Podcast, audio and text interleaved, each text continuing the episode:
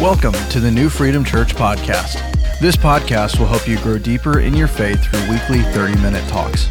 If you haven't already done so, go ahead and hit that subscribe button so you get each new episode as it's released. Now sit back and relax as God speaks to you through this message. We have been all year long talking about the good news. This is the year of the good news here at New Freedom Church. And of course, what we know that to be is we know that is the gospel, that is the good news of Jesus Christ. And there were four particular writers Matthew, Mark, Luke, and John who gave to us an account of Jesus' life. I guess you could call these uh, like a biography, autobiography of Jesus' life. And so this would be a way in which we can look back and see what did Jesus do, what did he teach, and how then should we form our lives in this same way.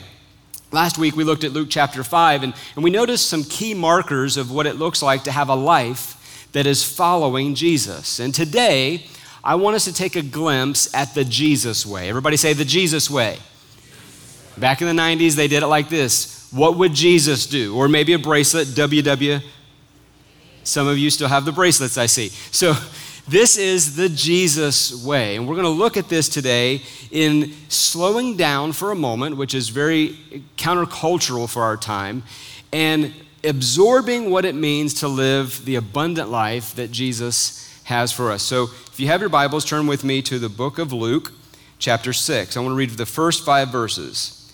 Now it happened on the second Sabbath after the first. So this is the third Sabbath, the second after the first that Jesus went through the grain fields, and his disciples plucked heads of grains and ate them, rubbing them in their hands. And some of the Pharisees said to them, Why are you doing what is not lawful to do on the Sabbath? But Jesus answered and said, Have you not read this? What David did when he was hungry, he and those who were with him, how that they went into the house of God, took and ate the showbread, and gave it to some of those with him, which was not lawful for any but the priest to eat. And he said to them, The Son of Man is also Lord of the Sabbath. Sabbath. The word Sabbath is not a word that we toss around much in our everyday conversations, but I believe that it, it is important if we're going to look at this word and look at the context of what Jesus was saying here today. I believe it's important to define what does Sabbath mean? What is Sabbath? Well, simply define Sabbath means rest or to stop. To rest or to stop.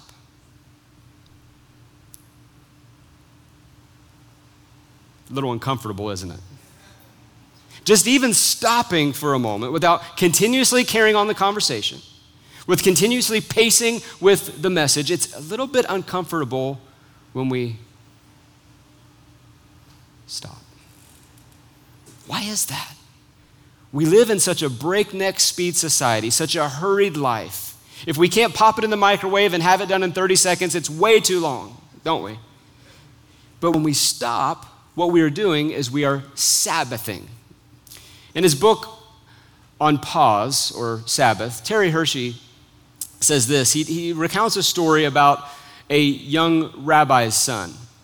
And this rabbi's son would come in after school and he would, he would take his backpack, he would put it on the table, and he would immediately go out into the woods. His dad watched him do this for day after day until it became weeks. And he would be out there about 30 minutes at a time. And one day, finally, he came in, and the rabbi said to his son, Son, why are you going out into the woods every day after school? I noticed that this has become a routine, and I'm not saying that you're doing anything wrong or that you're up to mischief, but what are you doing out in the woods?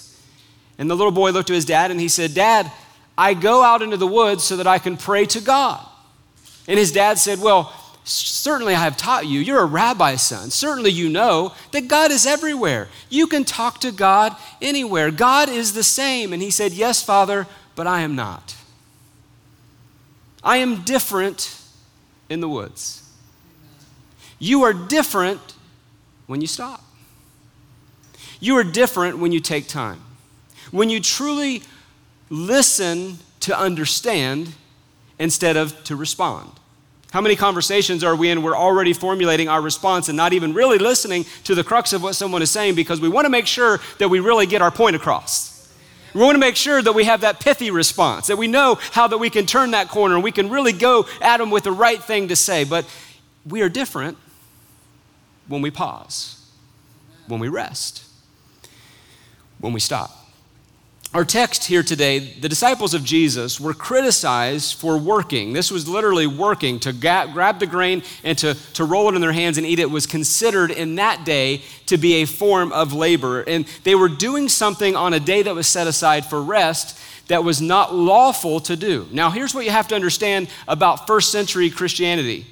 We, we're just entering into this phase right here. Jesus is laying the groundwork for first century Christianity, but then even first century Judaism taught that not only was the Sabbath sacred, but if you broke the Sabbath, it was socially unacceptable, yes, but it was actually punishable by death.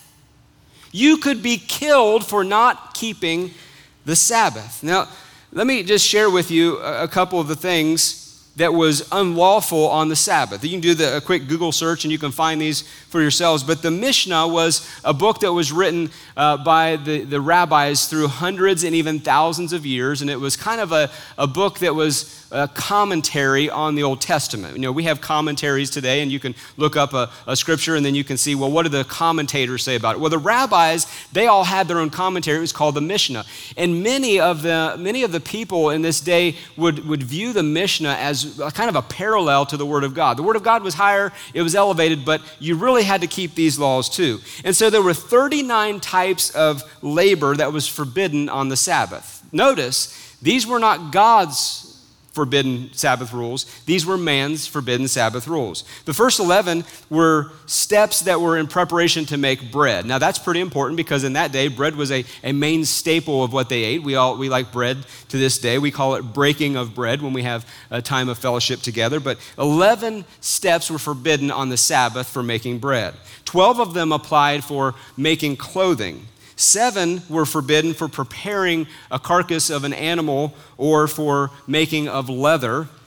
And there was even a remaining uh, prohibition against writing, building, kindling a fire, or even putting out a fire. Here, here's one that I thought was, was really interesting that you could not go more than a Sabbath day's journey on the Sabbath, which was two thirds of a mile. You could go up to two thirds of a mile. Now, you better live real close to Kroger's if you want to eat on the Sabbath, because you can't go more than a Sabbath day's journey. Here's another one to look in a mirror that is fixed on a wall, it was forbidden on a Sabbath. To even light a candle was forbidden on the Sabbath. And that if you had to have a handkerchief on the Sabbath, it needed to be sewed into your garment. You think about the preparation and thought that needed to go into a day of rest. Like, mama had to make sure all the bread was made, daddy had to make sure all the leather was prepared, the, the meal was ready.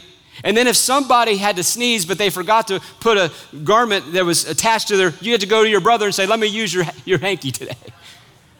All of these things were pr- forbidden on the Sabbath. And here's what Jesus does is he, he uses this Old Testament text and true to form, Jesus is always looking at a way in which to reveal truth and show the light to the religious society of his day the Pharisees, the scribes, and the Sadducees. And he uses their own scriptures. He goes back and borrows from the Old Testament and says, Yeah, my disciples may have pulled the grain off and they may have eaten that because they were hungry on the Sabbath and we were journeying through the field. But don't you remember when David, you know, revered David, King David, the one that was the mighty giant killer, the one that uh, was, was king of all of Israel, the guy that you really revere, King David? That guy, yeah, you're king. Remember how he went into the temple? and ate the showbread, which was not lawful to be eaten. And it astounded them. It stumped them. They didn't know what Jesus was getting at. But I'll tell you what Jesus was getting at is he's telling them that keeping the spirit of the Sabbath was more important than the man-made regulations and rules of a certain day that was set aside. And if we can contemporarily apply this to our lives, there is something about keeping the spirit of the law of God versus just the written law of God. Now, the written law of God is important and it's vital. But the New Testament and the Apostle Paul tells us that the letter brings death, the spirit brings life. And Jesus is trying to reveal to them that it's not so much important keeping your regulations as it is the spirit of what God is doing and why that God set aside this time to begin with.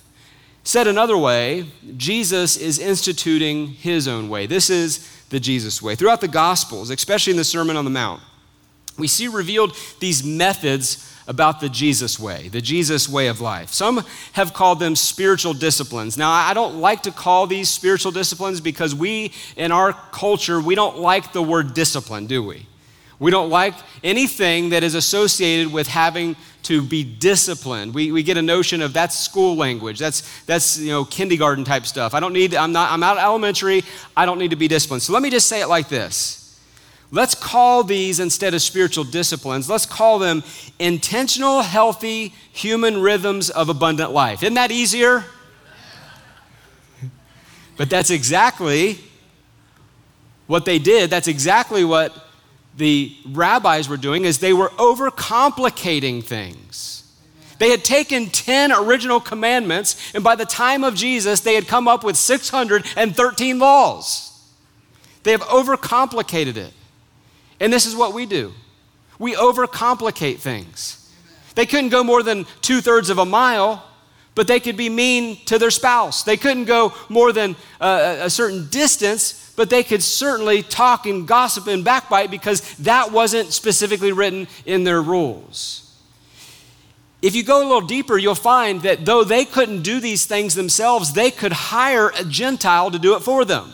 Now, get this. I can't light a candle on the Sabbath day because I'm a religious person, but I can pay someone to light the candle for me. I can't put out my fire on a Sabbath day because that's holy for the Lord, but I can pay someone to do that. Does that sound like anybody today when we go from the church service and we go over to the restaurant and we're looking down our nose at the waitress saying, Why aren't you in church today? Well, she has to work today, and you're paying her to do what you don't want to do on the day that you set aside to the Lord. Oh, I know, it's quiet in this Presbyterian church this morning.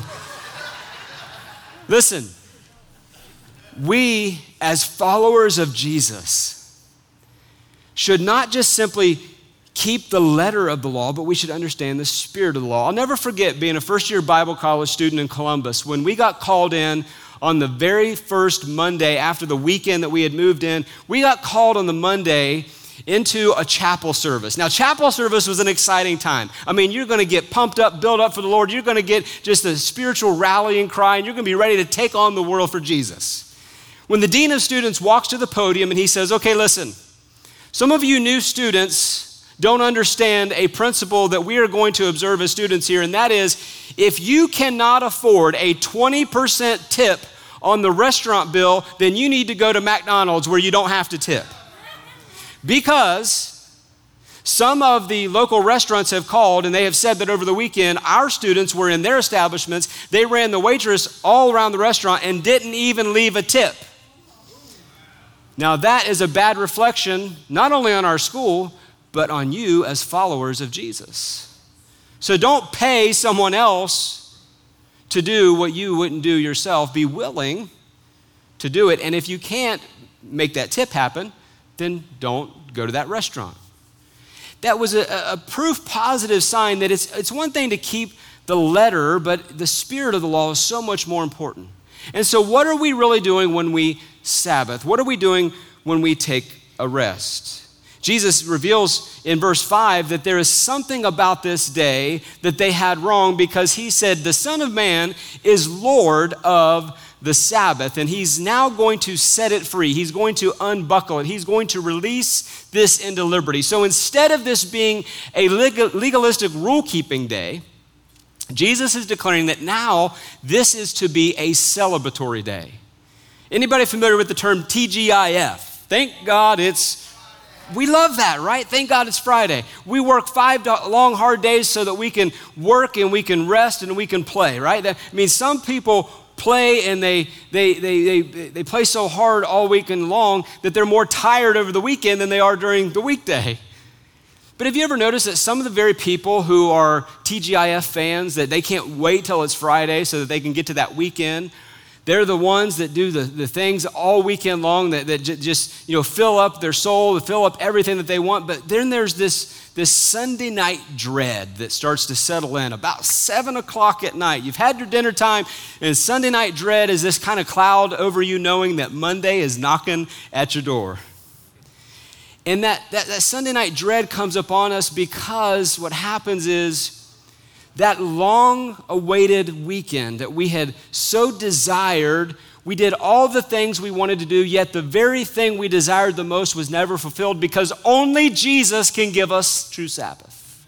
Amen. Only Jesus can really fill up that desire that we all have for rest, for pause, for stopping. Now, this is not a message about do's and don'ts. In fact, this is a wide open message of that there is a deep down on the inside of every human being a desire because God created us this, this way that God worked six days and then on the seventh, what did He do? He rested. This is written into the laws of the universe. Go talk to any farmer. You can't just continuously break up the soil and plant and break up the soil and plant and break up the soil and plant. There has to be a time in which the ground lays fallow in which the minerals are able to be restored, in which there is a time that it can breathe again, that it cannot work again. You just cannot take an animal and breed it time and time and time again and work it time and time again. And nor can you take your body, your vessel, your mind, your energy and work it and work it and work it because the body keeps a score. And either you're going to take a Sabbath or your body will take a Sabbath on you. And then you'll be getting a phone call. The pastor's coming to visit. Now, I don't do many hospital visits anymore, but when I do, it's usually someone who's in pretty dire shape. So you don't want me coming to visit you at Bethesda North or Kettering Hospital. It's probably not a very good scene. Give yourself a Sabbath rest on a regular basis. God recommends, commands in the Old Testament, every seventh day. But let's talk about commands for a minute because there is a difference between a command versus an invitation. The Jesus way is not a command. Listen to me. The Jesus way is not a command. We don't like commands. They seem rigid, stuffy, something that adults give to children. We've graduated from commands, right? The Old Testament is filled with commands. Start with the first 10. And then there's other uh, ancillary commands around that. And if I were to read to you right now the Ten Commandments, if we were to go to Exodus chapter 20 and we were to read over the Ten Commandments, I doubt very seriously that anyone in here would take an objection with and say, you know what, Pastor, I really don't like that one about stealing. I think everybody should just steal from me. Pastor, no, uh, you know, I take exception with this one about, you know, you shouldn't envy and desire and lust after someone else's belongings. I think that it's okay if people would do that to my belongings. No, we want the Ten Commandments to be in our culture. We understand that society operates best when there are some rules, when there are some guidelines. But the Jesus way is not a way of commandments, it's a way of invitation. To be clear, the Old Testament does command that we keep, observe, and remember the Sabbath. But we have to understand this what is the Old Testament to the New Testament believer? Galatians tells us it is our tutor, it is our schoolmaster bringing us to Christ. And when we get to a certain place in our educational learning, we no longer need a tutor because we have graduated to a new level. And so when Jesus came, he came with an invitational way. And he actually, look at this, watch this. Jesus actually assumed the commandments but then he took everything to a whole new level. Prove it to me, preacher. I'm glad you asked. In their day, if someone would command you to go one mile, Jesus said, No, no, no, go two. In their day, if someone would hit you on the cheek, then you would just haul off and smack them. In, in their day, if someone would gouge out your eye, then eye for an eye, you would gouge out their eye. And Jesus said it like this No, no, actually, if they strike you on the cheek, what do you do? Turn the other cheek. If they ask you for your coat, give them your scarf as well. Jesus took everything to a whole new level. They said, if you lie with another man's wife, you have committed adultery. Jesus said, Nah, nah. That might be the command, but here's the spirit of it. If you look at another woman lustfully to want her and desire her in your heart, then you have committed adultery. Wow, Jesus. I like the old law a whole lot better. I mean, there's a lot more wiggle room. I thought that was hard, but there's a whole lot more wiggle room in there, right? Jesus does not do away with the commandments, he actually brings us up to a whole new level. He said, That was your schoolmaster, that was your tutor. You had that in elementary school. I am now graduating you, liberating you to the spirit of the law of the Lord in this life. You see, it's like this you have to command your eight year old to take a bath. Eight year olds usually do not on their own initiate wanting to take a bath. In fact, they will go day upon day without a bath until you finally notice because of the smell in the air, it's time for them to be commanded to take a bath. But parents, listen, if you have to command your 20 year old on the importance of personal hygiene, you've missed it somewhere, right? We have grown up into Christ. We've elevated into the Jesus way. It's one of invitation not by force. Jesus does not arm twist anyone into these healthy rhythms of Sabbath, but he does invite all of us into them. Jesus' way is the way of invitation. What's he say? Come, follow me. It's not a command, it's an invitation. Lay down your nets and follow me. Now, we can read it as a command, but Jesus didn't arm twist any of them. He didn't have any of his disciples arrested private, uh, previously to his in, invitation to follow and say, No, make that guy follow me. No, he said, Just come and follow me. Jesus is a way of invitation. Come unto me, all you who labor and are heavy laden. That's a invitation, it's not a command. Forgive, and it will be forgiven. This is a principle, an invitation of Jesus to operate in the ways of the kingdom. And it's also by Jesus referenced as the easy yoke. The easy yoke. Matthew 11, 28. This is a parallel text to what we're talking about. Jesus says, Come to me, all you. Who's all you? You didn't know that Matthew, he was from Kentucky. All y'all is what he's basically saying. Come to me, all you who labor and are heavy laden, and I will give you rest. Take my yoke upon you and learn from me, for I am gentle and lowly in heart. You will find what? You will find rest, Sabbath. You will find a pause, Sabbath. You will find a stopping point, Sabbath. You will find rest for your souls. He didn't say you will find rest for your body you will find rest for your soul because your soul is the inner you. The Bible also talks about the heart of man. The heart of man is deceitfully wicked, desperate above all things. Who can know it? It is the heart of man that we, we, we, we have this, this twisted desire of things in our heart. It's in our soul. It is our mind, our will, our emotions. He said, If you come to me because you're worn out, you're tired, you're broken, you're disgusted, you're busted, if you come to me, then I will give you rest for where you really need rest, and that's for your soul. Because when your body gets tired, you take a nap. When your body gets tired, you go to sleep. But when your soul gets tired, the American way says, just pull yourself up by the bootstraps, just work a little bit harder. You can do it. Everybody else is doing it. And if you want to get ahead, you just need to go faster, further, more, more, more. And that's not the Jesus way. For what's he say in verse 30? For my yoke is easy and my burden is light. He didn't say there's not a burden, he just said it's light. He didn't say there's no yoke, he said it's an easy yoke. Now, a yoke is not something you find in an egg. In farming terms, in first century farming terms, a yoke is an instrument of work, of labor, not of leisure. A yoke is something, is like a piece of wood that's, that's kind of carved out on each side where they would take two oxen or two animals, a beast of burden, something that plows in a field, and they would yoke two of these animals together, not to harm them, but this was a way to direct them. If two animals were to be plowing together, the farmer could get a whole lot more done. And Jesus is using a farming analogy because the, the audience would have easily understood and they would have connected with this. And so a yoke is, is something that is put upon the neck of two oxen, two animals, and they would plow together. And with that yoke, they can be pulled on a rein, directing them into how to furrow the row.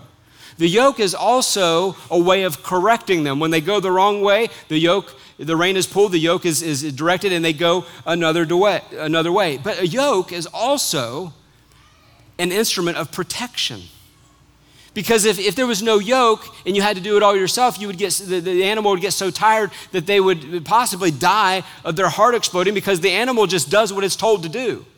And some of us, we work for our, our man, we work for the, the company, we work for the man like we're just doing what we're told to do, like we're some animal. And we should never operate like that. In the Jesus way, there is a time to rest, a time to pause, a time to call in, a time to call off. Somebody say, Amen, I think that sounds good. You can all call off tomorrow. I'll give you Monday off this week. It's a day that we celebrate laboring all year long. We just give our, we, Americans are so funny. We have one day to give thanks, Thanksgiving. We have one day to rest. We call it Labor Day. I don't know what we should have called it Sabbath Day. Come on. I thought Washington was the only place that you could name something the absolute opposite of that, what it is, and make everybody believe. No, I'm sorry, getting political now.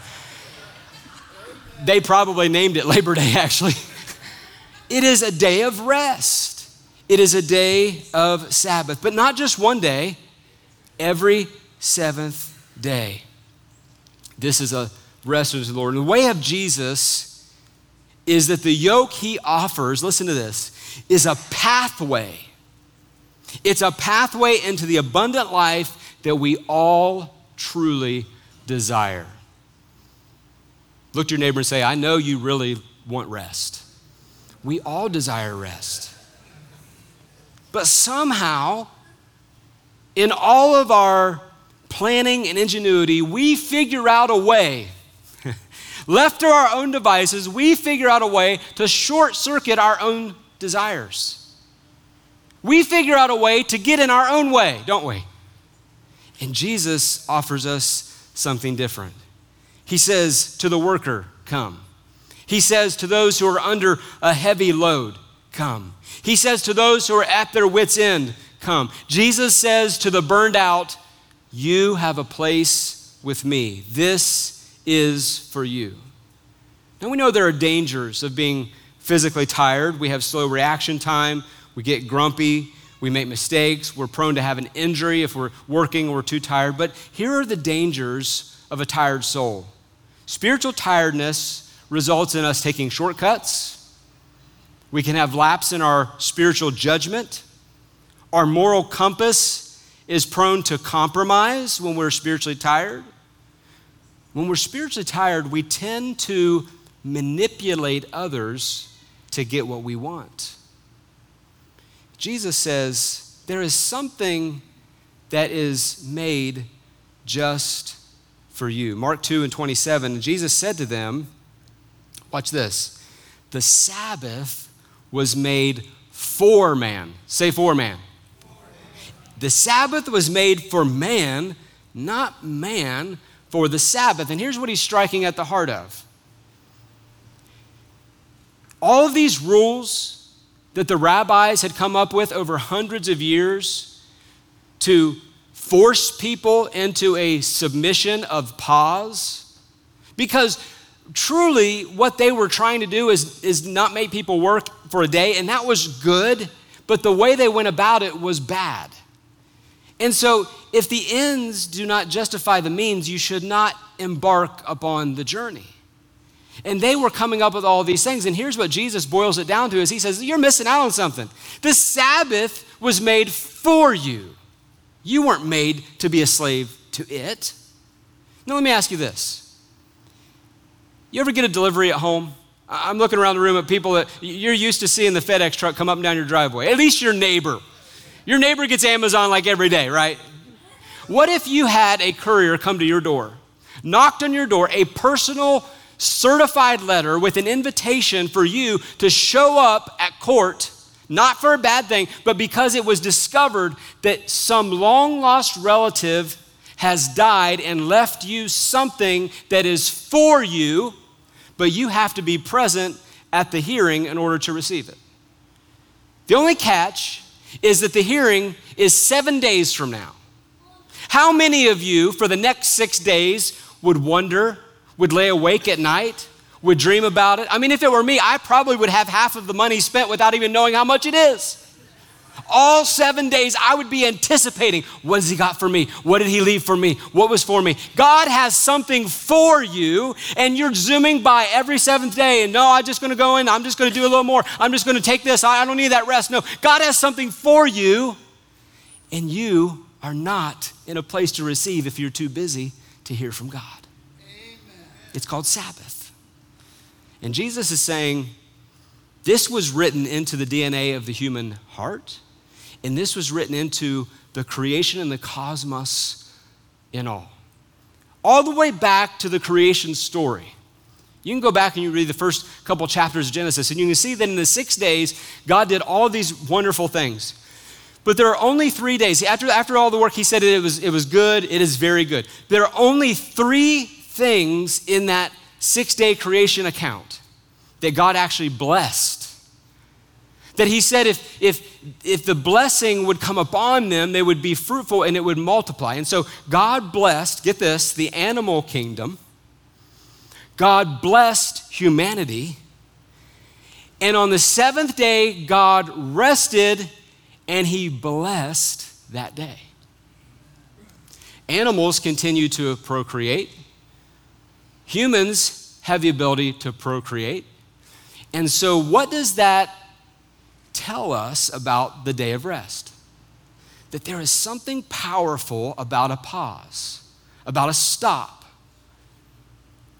There's a company in America that has gone global, worldwide, and, and many of us frequent this company every single week. But you won't be able to go there today. And I know that you're really going to want some Christian chicken by the time I'm done talking about this story.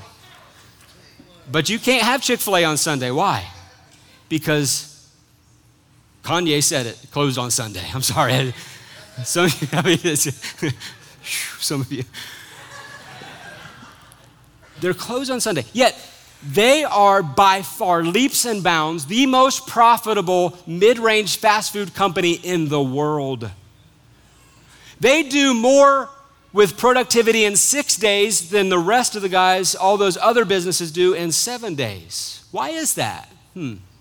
Maybe because God commanded it, but Jesus invited into it. There's something powerful about this principle of pause, of stop. Now, Sabbath is never meant to be boring. Sabbath isn't something that you just sit and, and on your couch all day long and, and never do any work. Actually, Sabbath is the day that Jesus so liberated that he said, It's in this day that you can do everything that your heart desires. If you like to go to a ball game, go to a ball game. If you like to be on the boat, go on the boat. If you like to go on walks, go on walks. If you like to take long car rides and, and, and, and get your, yourself something uh, refreshing, uh, some air, some, some, some breathing, some, some hikes, whatever, do anything that fills your soul because it provides rest for your soul. He doesn't force this, He just gives us an invitation. Sabbath was made for us. It's God's gift to the worker, to the one who has labored, to the one who just gets to the place of not feeling that they can quite measure up. God says, just take a break. Come away and rest with me for a while. The ancients, our ancestors, the psalmists, those of a bygone era, I, I believe they had a better perspective on this than, than we do. After all, they didn't have a computer in their pocket and alerts and notifications all the time coming in. I'm not against any of that, I have all of it. But I do find that it does seem to distract me more than it seems to help me many times.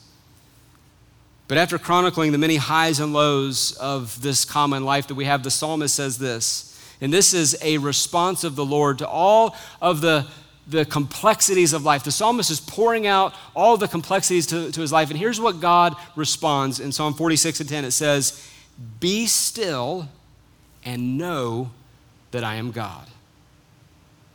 Be still and know that I am God. You see, God doesn't look for the strongest people when he wants work done for his name. God looks for the available people when he wants work done for his name. And the fact is, some of us simply are not available to God because we have availed ourselves to everything that this world has tainted us with, everything that this world has allured us with, everything this world has offered. But here's what God revealed to us in this text Be still and know that I am God. You are not a human doing. You and I are human beings. And Jesus offers us this invitation as a result of what the psalmist had the response from the, the Lord that say, just be. Just be. Be you. Be still. Be settled. Be content. It's enough. Godliness with contentment is great gain. We have a hard time being content in a culture where we're seeing thousands of advertisements every single day of consumerism for things that we cannot live without. It's hard to be content when we're always comparing. Comparison is the thief of joy comparing what others are doing, where they're going, what they have, what others are saying, always measuring ourselves up. And God just says this just be still. Just be still. Isaiah 30 and 50, as they get ready to come, I'm going to close. It says this For thus says the Lord God, the Holy One of Israel, in returning and rest you shall be saved. In quietness and confidence shall be your strength. But you would not. Returning is simply a word for repentance. Returning, turning to God. It's just another word for that. Acknowledging that you're, you're on the wrong path and it's time to come back to your first love. It's time to fall in love with Jesus all over again. And you can do that as you rest in the promises of God. And don't feel guilty about resting. We feel guilty a lot of times when we rest. That we should be doing something. We should be busily going somewhere. There's always, there's always more to do. Just as soon as you clean out the dishes in the sink, there will be more dishes, especially if you have teenagers. There will be more clothes to wash than you can possibly wash and fold and put away in a day. Just rest. Just have a day in the week where you can walk past the laundry room and piled up sky high and smile and laugh and say, Ha, I'm resting today. Not today, devil. Uh-uh. I'm resting today. But look at the last part of this. It says that in quietness and confidence, in returning and rest, but you would not. But you would not. You know what that tells me? Is that we have a choice in the matter. Because we could will to, but we willed not to. We could have rested in the Lord we could have set aside a systematic time in our routine to pursue healthy human rhythms of rest, but we would not. And so, as a result, we're a, nat- we're a nation of hypertension, of stress, of mental illness and anguish, because we're head cases due to all of the anxieties all of the things I still need to do, I still need to achieve, I still need to get there, I still need, oh, I, I didn't measure up, I fell short, oh, I'm not gonna be liked, I'm not gonna be accepted. And God is just saying his invitation to you today just rest, just come, bring that burden. Bring that weight on your shoulders. And you know what he wants to do? He wants to make a great exchange with you. He wants to take off that heavy laden yoke and he wants to give you an easy yoke today. As they get ready to sing, I'm going to ask you boldly to do something with me. I'm going to ask everyone to stand. Here's what the call to action that God put on my heart today for this congregation, for those who are watching us right now, for those who are going to listen to this podcast later, I want you to take a step of faith. If you have identified some areas of your life where you need to rest, if this has been music to your ears, yes, this is what I need, this invitation of Jesus I need, then I'm going to ask you to do something, to take a step of faith. I want you to step out of your seat while they sing. Get as close to this altar as you can. This is a sign of surrender to the Lord, an altar call. If you will declare between you and God that within the next six days, you will contemplate and pray about how that you will enter into the rest of the Lord for a seventh. That may mean next Sabbath. Sabbath is actually on Saturday, according to the Old Testament law. We celebrate on the first day of the week. Why? Because that's when Jesus rose from the dead. So we have t- taken it aside and put it apart as a separate sanctified day. I don't care when your Sabbath day is. Again, it's not by the letter of a law. It's by the spirit of when you're going to keep it. It may be tomorrow. You may say, you know what? This is the first Labor Day that I am going to really rest. I'm not doing home projects. I'm not getting, going to go out to Lowe's and, and fight the crowd and buy all these things and, and start. I'm going to enjoy my family. I'm going to enjoy my faith. I'm going to dig deep into the rich soil of God's word. I am going to rest.